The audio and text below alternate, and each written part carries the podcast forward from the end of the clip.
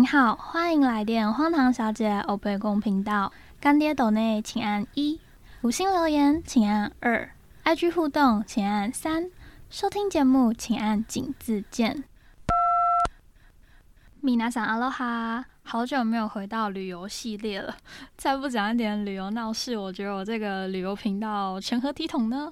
所以是时候今天带大家到世界去走走了。今天要介绍的地点呢，很美，超美，消碎耶！但如果你只是去拍照啊、打卡、当当网美，就不会有这么深的感受。一定要细细跟你们分享它背后的故事。下一次你们去 Cairns 就一定会把它放到必去的景点清单里面。故事的主人翁呢，是一个西班牙的小鲜肉，叫做 José Paronella。 你听不太懂是正常的，因为呢是我乱念的西班牙文。现在我们请 Google 小姐为大家示范正确的西班牙文 José Paronella。 感谢 Google 小姐的强力救援。因为他叫 José 嘛，所以中文我们就翻译他成荷西。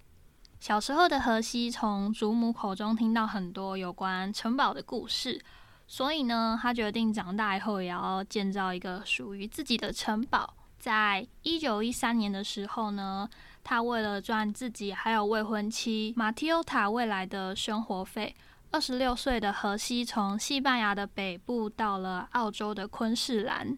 西班牙人名字怎么都四个音节啊？还是因为翻成中文？我们这边帮他未婚去取一个小名字，马提奥塔，我们叫他大马。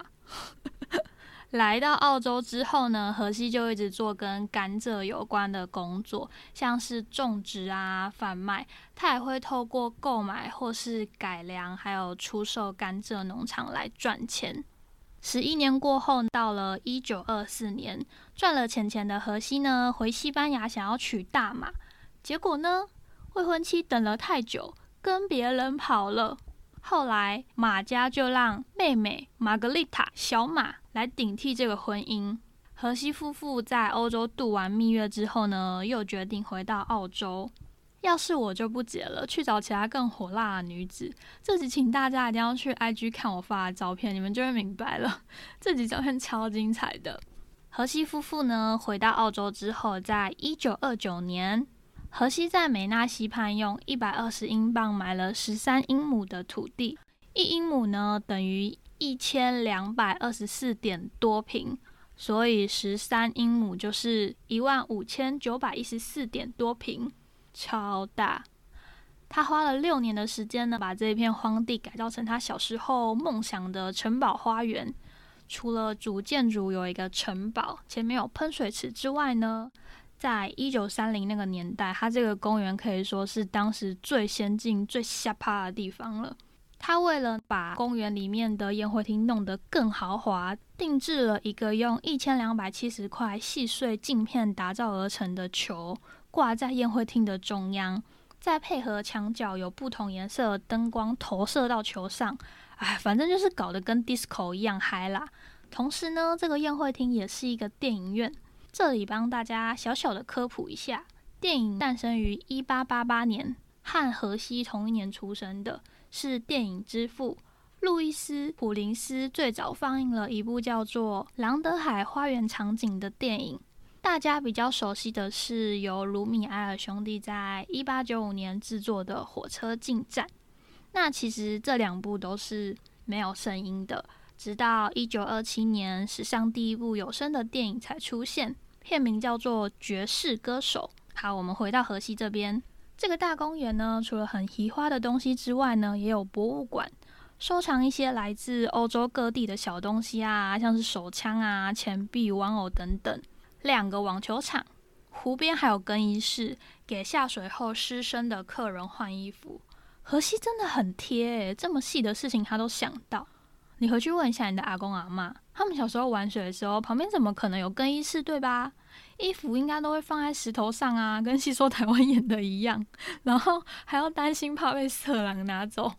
荷西真的是一个很浪漫的男子欸，我猜他应该是双鱼座的吧。城堡里面还有一些浪漫的地方，像是情人路啊、爱的隧道等等。这些翻译成中文听起来都很奇怪，可是用英文念起来就还好。他在开辟爱的隧道时候，发现隧道尽头还有一个小瀑布，就以他女儿的名字命名为 Teresa 小瀑布。然后这个地方是只有他们家家人可以去的秘密基地。前面有说过这块地是在美纳溪畔旁边买的嘛，我知道你们现在这样听起来很 confused， 我会附上公园的地图，你们对照地图看一下就会一目了然了。他意识到呢，瀑布的水力足以用来发电，就很努力的研究，终于在一九三三年成功的把水力发电引进到城堡里，而且他是昆士兰第一个引进水力发电的人。由于荷西真的太聪明了，这边再帮大家补充一下，大约在十九世纪末，人类开始建造水力站，利用水资源去发电。一八七八年，在英国北部的诺森伯兰郡有第一个住宅以水力发电供电，然后第一个商用水力发电厂是在尼亚加拉大瀑布，是在一八七九年建成的。荷西这个人真的是非常的 nice， 他在一九三五年的时候呢，把这个梦想分享出去，就是他开放了他的公园成为附近居民公共娱乐场所。其实不只是附近的居民，就是在他那个年代啊，你要想一九三零年代可以看电影，然后可以就是有 disco， 旁边还有就是水力发电，他们那个公园在当时已经成为一个就是很 popular 的地方，所以大家就是那个年代好。不知道有没有王公贵族，反正我不知道那些人我要怎么称呼他，反正就是所有的人都想去那边 hang out 就对了啦。然后前面听起来吼都过得蛮爽的，结果吼过太爽就会怎么样？出代志。一九四六年的时候呢，公园上游有一大片的灌木丛倒塌，大量的原木和树枝坠入溪中。雨季来临的时候，整群的木头就开始向下游移动。堆积在距离城堡只有几百公尺的铁路桥上面，就这样一直堆堆堆堆堆堆到桥都撑不住木头的重量，所有东西就啪，全部都倒进了公园里面。然后呢，那个很下趴的宴会厅啊，城堡的一楼，水力发电区，超级多东西，几乎半个公园都被毁掉了。荷西一家人就是尽其所能的修复，大概花了半年的时间，又把公园再度开放。一九四八年呢，荷西死于了胃癌，留下了小马、女儿 Teresa 还有儿子 Joe 继续在城堡生活。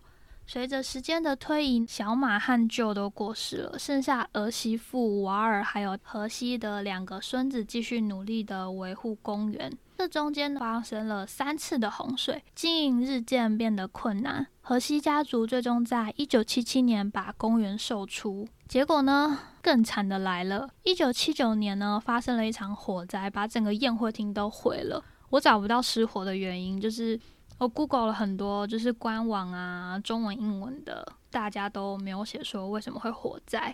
然后也因为凯恩斯的气候其实有点失控，就是会有台风啊。突然就是大洪水啊，然后水量特别丰富，然后这个公园就是靠着溪边而建造的嘛，就最后就是沦为了很荒废的地方。荷西的梦想呢，还有这一整座城堡就渐渐的被世人给淡忘掉了。就这样又过了十五年，时间来到了一九九三年，担任美国通用公司亚洲区总裁的 Mark Evans跟妻子有一次回澳洲旅游时候，发现了这块荒废已久的公园，又听了当地人说起这个公园的历史种种后啊，内心深深的被这个地方打动。Mark 竟然决定辞去高薪的工作，买下公园，从此隐退森林。天哪，他到底是前面赚了多少钱呢、啊？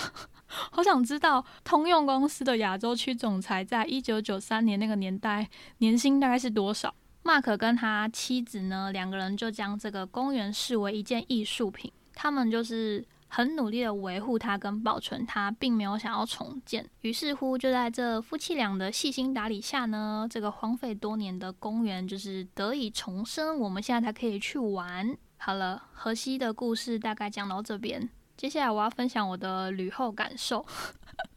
这个行程其实是一日游的某一个景点而已，所以我能参观到公园的时间其实非常短。行程安排我们在晚餐前天还亮的时候，非常短暂的到公园绕一圈，真的超级超级短，短到我连拍照的时间都没有，因为我一直就很想拍嘛，导游就说等一下吃完晚饭还会再回来，现在不用拍。殊不知我听他的就是错的，因为吃完晚餐回来以后，公园超级黑，他妈超可怕。